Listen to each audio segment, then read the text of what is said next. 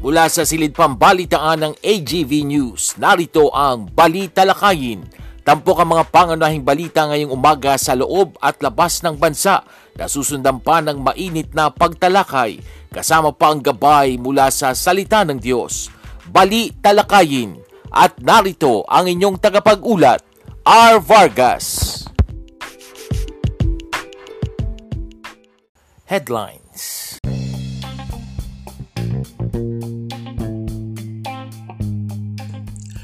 Sa ulo ng mga balita, Pilipinas pinag-aaralan ng bagong reklamo laban sa China sa UN Court dahil sa pinsala sa coral reefs. Department of Justice isasampa ang kaso laban sa China dahil sa malawak ang pagkuha ng coral sa West Philippine Sea. Pangulong Marcos Jr. nag-certify na urgent ang 5.768 trillion pisong national budget para sa 2024 mga mambabatas na nawagan sa Bureau of Customs na kasuhan ng mga rice smugglers. Religious cult sa Surigao del Norte sinampahan ng reklamo dahil sa sexual abuse. At lady screener sa Naiya nilunok ang $300 na ninakaw mula sa pasahero. Magandang umaga ngayon araw ng Webes, September 21, 2023. Ako po si R. Vargas at narito ang detalye ng mga balita Pinag-aaralan ng Pilipinas ang posibilidad na magsampa ng bagong reklamo laban sa China sa Permanent Court of Arbitration, isang hukuman na sinusuportahan ng United Nations. Ito'y dahil sa mga ulat ng pinsala sa mga coral sa West Philippine Sea na sinasabing tulot ng mga barkong Chino. Ayon kay Solicitor General Menardo Guevara, kasalukuyang pinag-aaralan ng kanilang tanggapan ang mga legal na opsyon tungkol dito. Ang Pilipinas ay unang nagsampa ng reklamo laban sa China China noong 2013 dahil sa malawakang pag-angkin nito sa South China Sea gamit ang 9-dash line claim nito. Sa kaugnay na report, isasampa ng Department of Justice ang mga kaso laban sa China dahil sa malawakang pagkuha ng mga coral sa West Philippine Sea. Ayon kay Justice Secretary Jesus Crespin Remulla, pag-uusapan nila ito ni Executive Secretary Lucas Bersamin sa lalong madaling panahon. Naniniwala si Remulla na maaaring maisampa ang mga kasong ito dahil hindi nakatanggap-tanggap ang ginagawa ng China. Sa kabila ng territorial dispute, sinabi ni Remulla na ang pagkasira ng kalikasan na isang kasalanan laban sa sangkatauhan. Dagdag pa niya sapat na ang ebidensya na nakalap sa mga nakaraang taon para maisampa ang kaso laban sa China. Sa ibang balita, kinikilala ni Pangulong Ferdinand Bongbong Marcos Jr. ang kahalagahan ng mabilis na pagpasa ng panukalang 5.768 trillion pisong national budget para sa 2024. Sa isang liham para kay Speaker Martin Romualdez noong Merkules, sinabi ni Marcos na kailangan ng agarang pagpasa ng General Appropriations Bill upang mapanatili ang tuloy-tuloy na operasyon ng gobyerno pagkatapos ng fiscal year 2023 at upang mapabilis ang pagbibigay ng pondo para sa iba't ibang programa. Dagdag ba ni Pangulong Marcos, ang pag-certify sa bill bilang urgent ay magbibigay daan para sa maagap na paghahanda ng budget na magpapahintulot sa gobyerno na gampanan ng kanyang konstitusyonal na mandato. Samantala, sinabi ng Department of Budget and Management na nais ng Administrasyong Marcos na maglaan ng 38.75 bilyong piso para sa kanilang digitalization efforts sa 2024. Sa ibang ulat, tutulong ang House of Representatives na makakuha ng 200 milyong piso na direktang cash assistance para sa humigit kumulang na 8,000 mangingisda na nawala ng kabuhayan dahil sa oil spill sa Oriental Mindoro. Idehayag ito ni Speaker Martin Romualdez. Nakipagpulong si Romualdez sa mga lider ng grupo ng mangingisda kung saan ipinahayag nila ang kanilang hangarin na humingi ng kabayaran mula sa mga may-ari ng motor tanker na MV Princess Empress. Ang nasabing tanker na naglalaman ng 800,000 na litro ng langis ay lumubog sa karagatan malapit sa Nauhan, Oriental Mindoro noong February 28 na nakaapekto sa kalapit na mga bayan at lalawigan. Sinabi ni Romualdez sa mga lider ng grupo ng mangingisda na gagawin ng kanyang tanggapan ng lahat para makakuha ng pondo mula sa tulong panghanap buhay sa mga disadvantaged displaced workers o tupad program ng Department of Labor and Employment para sa pamamahagi ng tig 24,000 pesos para sa 8,000 o 8,000 mangingisda sa Oriental Mindoro na apektado ng oil spill. Nanawagan ng mga mababatas sa Bureau of Customs na kasuhan ang mga rice smugglers kabilang ang mga nasa likod ng ilegal na pagpasok ng bigas sa mga port sa Mindanao. Ginawa ni Speaker Martin Romualdez ang panawagan habang sinusuportahan niya ang desisyon ni Pangulong Ferdinand Bongbong Marcos Jr. na ipamahagi ang nakumpiskang smuggled rice sa libu-libong residente ng Zamboanga Peninsula. Sinabi ni Romualdez na hindi lamang ito isang hakbang ng kagandahang loob kundi ito rin ay nagpapakita ng pangako ng administrasyon na tugunan ang mga pangailangan ng mga kababayan lalo na sa panahon ng krisis. Sinabi pa ni Romualdez na maliban sa pagkumpiska ng bigas at iba pang smuggled products, dapat ding kasuhan ang mga hensyang ito ang mga smugglers agad. Anya maliban kung mapaparusahan o makulong ang mga salarin, patuloy silang gagawa ng kanilang ilegal na mga gawain kahit pa makumpiska ang ilan sa kanilang smuggled products. Sa ibang pangyayari, sinampahan ng reklamo sa Department of Justice ang isang religious cult sa Surigao del Norte dahil sa mga ulat ng sexual abuse sa ilang libong menor de edad. Kinumpiska ni Justice o kinumpirma ni Justice Secretary Jesus Crespin Remulla na noong June 1, 2023, inihain na ng NBI Caraga Region ang reklamo laban sa mahigit 10 individual na miyembro ng Socorro Bayanihan Services. Ang mga ito ay nahaharap sa mga kasong qualified trafficking, kidnapping and serious illegal detention, practice of child marriage at paglabag sa special protection of children against abuse, exploitation, and discrimination. Dahil sa mga motions to inhibit na isinampa ng mga respondent laban sa mga piskal, hihilingin na ng DOJ sa Supreme Court na mailipat ang kaso dito sa kanilang tanggapan sa Maynila. Sa kaugnay na ulat, itinanggi ng isang leader ng umano'y kultong Socorro Bayanihan Services Incorporated na may naganap na sexual abuse at early marriage sa kanilang grupo. Ayon kay SBSI Vice President Mamerto Calanida ang mga kabataang kasapi sa kanila ay na-expose sa social media kaya minsan sila ay nahuhuling nagkakaroon ng sexual act. Sinabi ni Galanida na mga aligasyon ng sexual na pang-abuso ay gawa-gawa lamang at ipinasa kay Senator Risa Ontiveros ng tagapagsalita ng Task Force kapihan na si Edalito Sangko. Itinarang, itinanggi ni Galanida ang mga paratang ni Sangko at sinabing ang lahat ng ito ay dahil sa tunggalian sa politika. Samantala sinabi ni Ontiveros na ang unang pagdinig ng Senado hinggil sa usapin ay sa September 28 sa iba pang tampok na balita, pinag-aaralan ni Pangulong Ferdinand Bongbong Marcos Jr. ang pagpapatupad ng fishing ban at iba pang mga pagbabawal sa ilang lugar sa bansa upang mapigilan ang overfishing at maprotektahan ang sektor ng pangisdaan. Sinabi ng Pangulo na kailangang bigyan ng tsansa ang populasyon ng mga isda para mas dumami pa. Plano rin ng Pangulo na magpatayo ng mas maraming cold storage facilities dahil hanggang 30% ng mga nahuhuling isda ay degraded o may damage. Nauna na rin ipinag-utos ni Pangulong Marcos noong Marso ang konstruksyon ng cold storage facilities sa mga port o daungan para hindi masira o mabulok ang mga nahuhuling isda ng mga magsasaka at mga manging isda at hindi na umasa pa sa imports. Sa ibang balita, itinanggi ng Sandigang Bayan ang naunang desisyon na ibasura ang isa pang kasong for feature na inihain ng Presidential Commission on Good Government laban sa yumaong diktador na si Ferdinand Marcos Sr. sa kanyang biyudang si Imelda at sa kanilang mga kaalyado.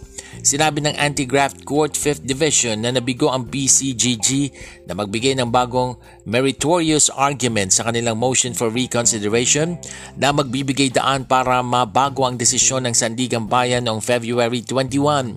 Ang mga defendante sa civil case number 0024 ay kinabibilangan ng mga negosyante na sina Peter Sabido, Luis Chulo, Roberto Benedicto at Nicolas Dehesa, pati na rin ang mga dating opisyal ng Development Bank of the Philippines na sina Jose Tenco Jr., Rafael Sison, Cesar Zalamea at Don Ferry. Sinabing sa Sandigang Bayan na ibinasura na nilang ilang kasong welfare feature laban sa pamilya Marcos at kanilang mga kaalyado dahil sa kakulangan ng ebidensya. Nakakuha ng sapat na suporta sa Senado ang Committee on Ways and Means na sa pamumuno ni Senador Win Gatchalian upang tuluyan ng palayasin sa bansa ang Philippine Offshore Gaming Operators o POGOS. Layunin ng hakbang na ito na mapanatili ang kapayapaan at kaayusan ng Pilipinas at magpapalago sa ekonomiya. Sinabi ni Gatchalian na kailangang bigyan ng tsansa ang populasyon ng mga isda para mas dumami pa. Sa ilalim ng committee report, hinihimok ni Gatchalian ng Department of Labor na maghanap ng alternatibong trabaho para sa mga Pilipino sa Pogo. Sinabi din ng committee report ang Bureau of Immigration na kansilahin at bawiin ang mga working visa na ibinibigay sa mga dayuhang nagtatrabaho sa kumpanya ng Pogo at ipatupad ang kanilang deportasyon alinsunod sa mga patakaran at regulasyon ng ahensya. Inaprubahan ng isang Senate panel ang consolidated measure na magpapahintulot sa absolute divorce sa Pilipinas. Ito ay sa kabila ng maraming tutol na sekta sa panukala. Ang panukalang batas na tinatawag na Senate Bill No. 2443 ay naglalayong palawakin ang mga kadahilanan para sa paglusaw ng kasal. Inaprobahan ito ng Senate Committee on Women, Children, Family Relation and Gender Equality na naglabas ng committee report para sa pag-aproba sa plenaryo. Kabilang sa mga may akda ng consolidated bill sina Senador Risa Ontiveros, Chairman ng Komite at sina Senador Rafi Tulfo, Robin Padilla, Pia Cayetano at Amy Marcos. Bukod sa limang may akda, lumagda rin sa panukala sina Senator J.V. Ejercito, Grace Poe, Aquilino Coco Pimentel III at Senate President Pro Tempore Loren Legarda. Sa iba pang pangyayari, isang babaeng Security Screening Officer o SSO sa Ninoy Aquino International Airport ang kasalukuyang iniimbestigahan matapos niyang lunukin ang $300 na kinuha, kinuha mula sa wallet ng isang pasaherong Chinese national. Ayon kay Department of Transportation Secretary Jaime Bautista, Nakalulungkot at nakadidismaya ang ganitong uri ng kahihiyan. Ang pangyayari ay nakuhanan ng CCTV noong September 8, 2023 kung saan makikitang nilulunok ng SSO ang tatlong tig isang daang dolyar na kinuha mula sa wallet ng isang paalis na Chinese passenger sa final security checkpoint. Dahil dito, kinumpiska na ng Manila International Airport Authority ang seasonal access pass ng nasabing SSO. Pinatawag na rin ng Office for Transportation Security ang mga screening officers upang magpaliwanag at maghain ng kanilang sinumpaang salaysay para sa masusing investigasyon at posibleng paghahain ng kasong kriminal sa mga sangkot sa ibayang dagat, iniulat ng International Criminal Court na sila ay nabiktima ng hacking at data breach sa kanilang system.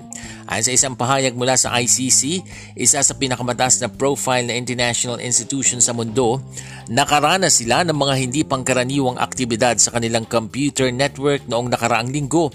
Agad silang nagpatupad ng mga hakbang upang tugunan ang insidenteng ito sa cybersecurity ngunit tumanggi munang magbigay ng detalye ang tagapagsalita nito tungkol sa kung gaano kaseryoso ang hacking na ito at kung ano ang posibleng nasa likod nito. Ang ICC na matatagpuan sa The Hague ay ang permanenteng hukuman para sa mga war crimes na unang itinatag noong 2022 at pangunahing tumutugi sa mga war crimes at crime against humanity sa iba't ibang bansa.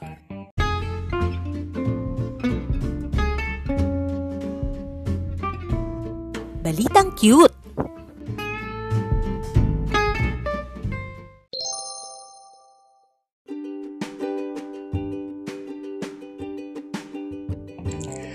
Sa ating balitang cute, nag-trending sa Facebook ang isang post na nagbabawal sa mga Filipina na pitasin ang dahon ng malunggay. Ang post ay naglalaman ng larawan ng isang malunggay na may nakakabit na karatula na nagsasabing, Filipina, please no peking malunggay, still young this tree, no makulit, thank you. Ang larawan ay nagmula pa sa United Arab Emirates. Sa kabila ng pagiging specific ng karatula sa mga Pinay, Abay hindi naman na-offend ang mga ito at natuwa pa nga sila sa post. Ito'y dahil sa pagkapasaway ng ilan sa kanila na mahilig pitasin ng dahon ng malunggay para sa kanilang mga lutuin. Sa katunayan, may isang nagkomento na kulang na lang daw ay papaya at may tinola na sila. At yan po ang mga tampok na balita sa umagang ito. Ako po si R. Vargas. Samantala wag po kayong BBTO dahil magbabalik pa ang balita lakayin makalipas ang ilang paalala.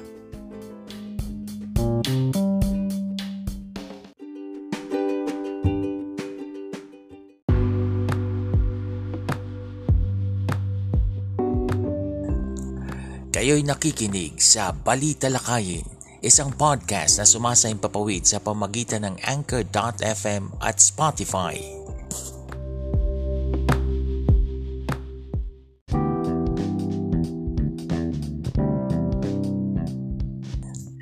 Good morning! Isang maganda at mapagpalang Webes ng umaga po sa inyong lahat. Ngayon po ay September 21, 2023. Welcome po sa ating programang Balita Lakayin, isang podcast na napapakinggan sa pamagitan po yan ng Anchor.fm.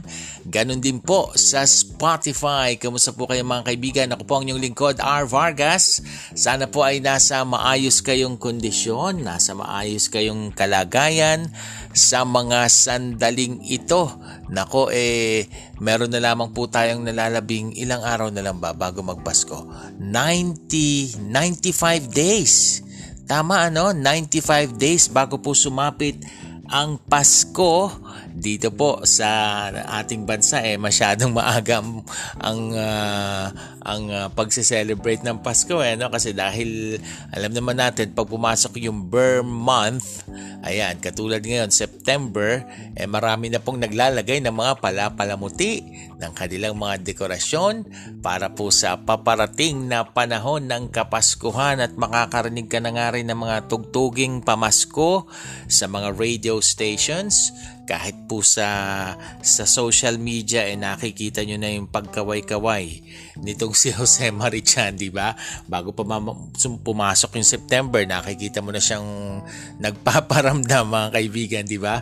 Anyway, shout out, shout out po muna tayo sa ating pong mga taga-subaybay sa umagang ito. Unang-una, shout out, happy happy birthday kay Tita Irene Sarmiento, ang akin pong tiyahin na nandyan po sa uh, bahagi naman ng New Zealand. Happy birthday sa iyo Tita Irene. Naway ma-enjoy mo ang iyong kaarawan sa umagang ito. Ganon din po. Happy happy birthday sa iba pang nagse-celebrate ng birthdays nila. Uh, kahapon pala si Pastor Kimba nag-birthday din. Pastor Alberto Kimba, belated happy birthday sa iyo. Ganon din si Brother Randy Oo, brother Randy Kaha ay nag-birthday din kahapon. Ayan, belated happy birthday din sa iyo, brother Randy. At ganun din sina-shout out din natin si si Pastor Al Calixtro na shinout out ako sa kanyang Facebook live na program kahapon ano, kahapon ng umaga. Ayan, sina-shout out din kita, Pastor Al. Si Pastor Al ay nasa tama po ba? Nasa Bacolod siya yung isa sa mga kasamahan kong uh, nag uh, nag-reporter noon diyan sa DZAS sa Far East Broadcasting Company. Mga unang batch kami noon. Ayan ha? So shout out shout out sa iyo Pastor Al Calixtro at ganoon din po sa iba pa nating mga tagapakinig dito sa ating podcast na Bali Talakayin. Ayan, dire-diretso po tayo ngayon sa ating mga pagtalakay sa umagang ito eto ha, suportado po ng uh, uh, maraming senador itong pagpapalayas dito sa mga pogo. Itong uh, tinatawag na Philippine Offshore Gaming Operators o POGOS. Ayan ha. Uh, nakakuha po ng sapat na suporta sa Senado ang Committee on Ways and Means para ito ay uh, tuluyan ng palayasin sa ating bansa dahil nga po sa mga hindi magagandang uh, pangyayari na na nang na i-experience po ng mga Pinoy at ng ating bansa mismo dahil sa mga uh, namumuno nito ng mga Chinese. Layunin po ng hakbang na ito na mapanatili ang kapayapaan at kaayusan ng Pilipinas at mapalago ang ekonomiya. Ayan ha.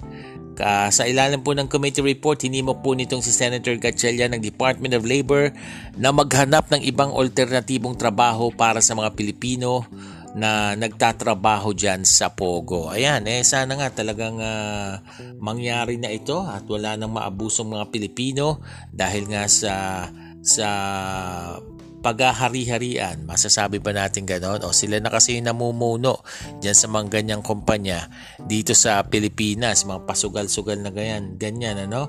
Eh mga Chinese na yung nangunguna. Eh unang-una yung sugal, di rin natin hindi rin natin nire-recommenda yung ganyang bagay. Samantala mga kaibigan, ito ha, Nung isang araw, ano, inaprubahan ng isang Senate panel ang consolidated measure na magpapahintulot sa absolute divorce dito po sa Pilipinas. Ito po ay sa kabila ng maraming tutol na sekta sa panukalang ito mga kaibigan.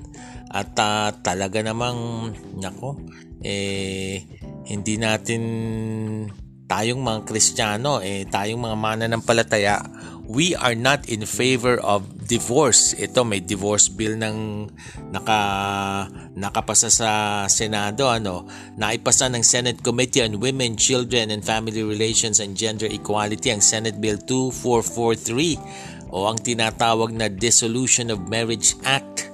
Ito pong panukalang batas na ito mga kaibigan ay ang layunin po nito palawakin yung mga kadahilanan para po sa paglusaw ng kasal Ayan, para mawala yung kasal at magpatupad ng divorce o diborsyo dito sa ating bansa. Wala kasi tayong divorce dito eh. Meron lang tayo ditong ano, uh, annulment ano. Sa kabila po nito, uh, marami nga pong tumututol. Although maraming pabor dito dahil sa ibang bansa ginagawa ito, pero tayo po hindi dahil ang kawawa po dito ay yung mga bata. Kawawa po ang inyong mga anak pag na, na-aprobahan po itong itong panukalang batas na ito. Tayo po kasi mga Kristiyano ay uh, naniniwala tayo sa turo ng uh, Bible, ng Biblia.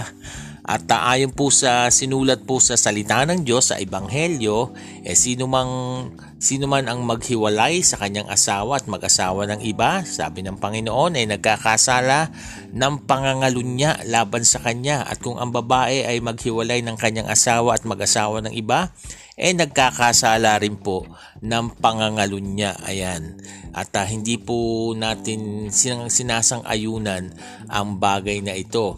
At uh, hinihikayat po ng uh, ng Christian Church ang uh, karamihan po sa mga Christian Church ay hindi nga po ito hinihikayat. So ang ginagawa nila, hinihikayat na ipanalangin na wag itong maipasa itong diborsyo Bagamat maraming uh, iba't ibang pananaw dito, ano, ginagalang naman natin yung pananaw nila. Pero syempre tayo, masusundin natin ang sinasabi ng salita ng Diyos tungkol sa bagay na ito. Let's pray for this, ha. Seryosong bagay po itong usapin na ito ng uh, diborsyo.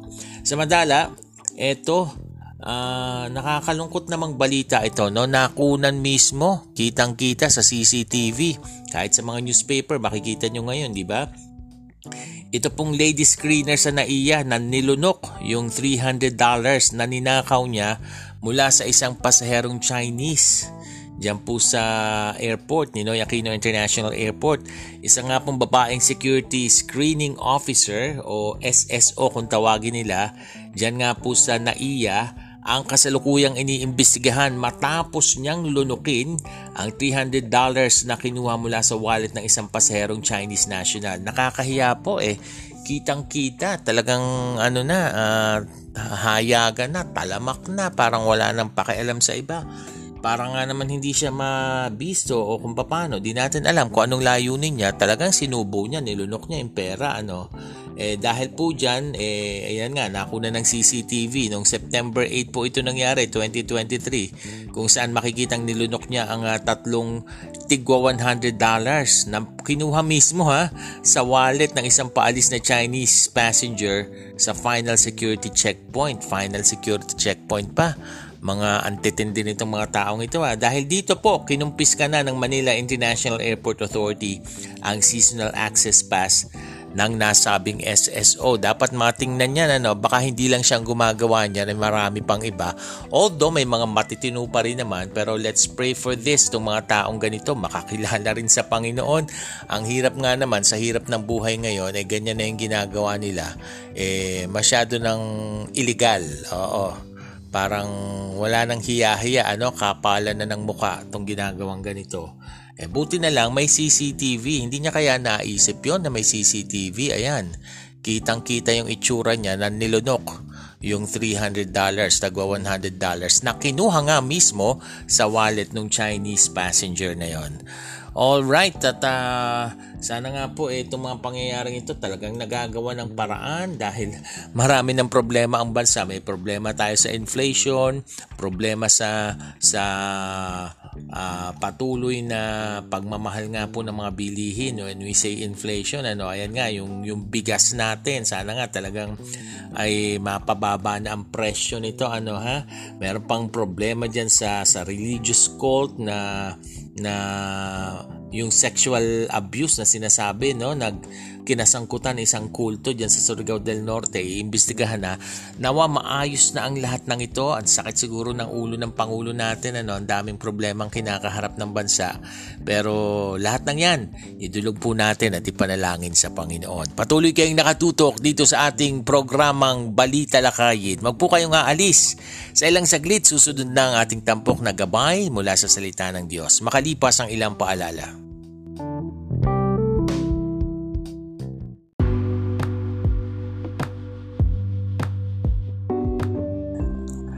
Kayo'y nakikinig sa Balita Lakayin, isang podcast na sumasayang papawid sa pamagitan ng Anchor.fm at Spotify.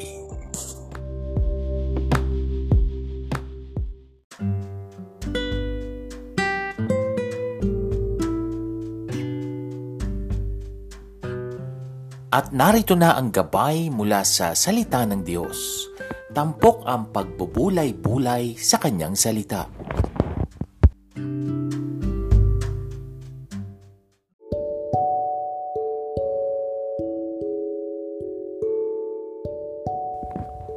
At patuloy po kayong nakatutok dito sa ating programang Balita Lakayin. At this point, dumako na tayo sa ating tampok na gabay mula sa salita ng Diyos.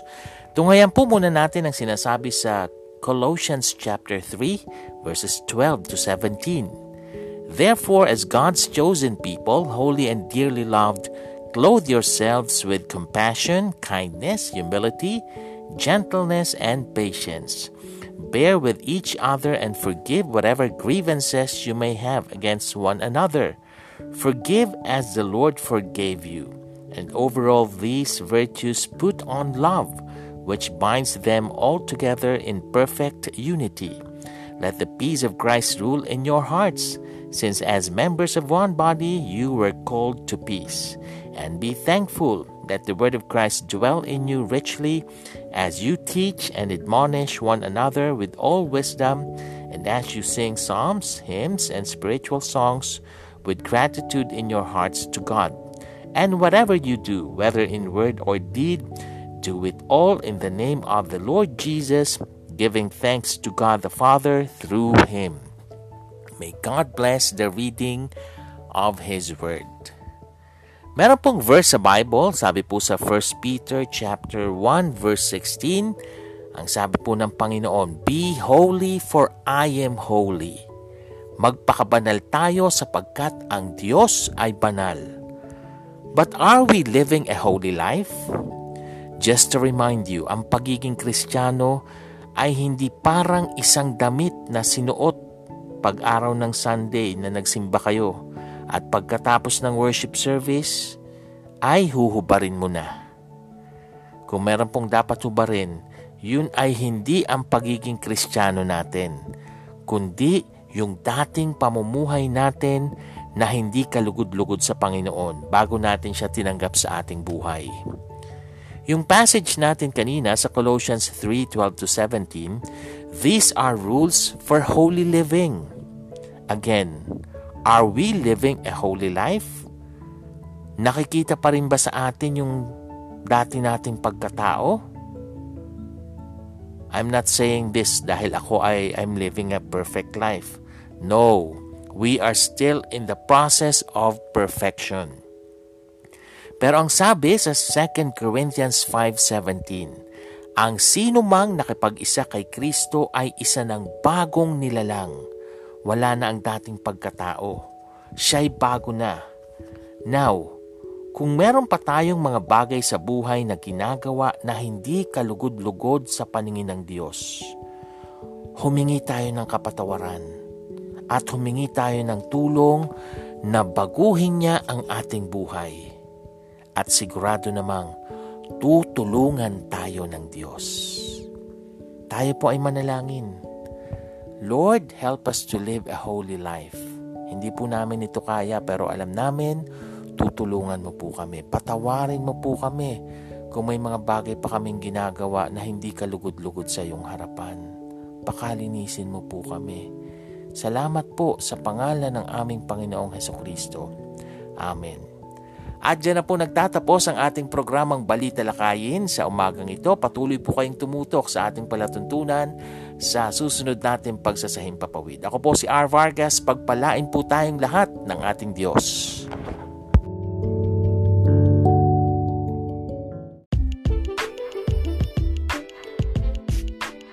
Inyong natunghayan ang Balita Lakayin. Muling subaybayan ang programang ito sa susunod na pagsasahim papawid.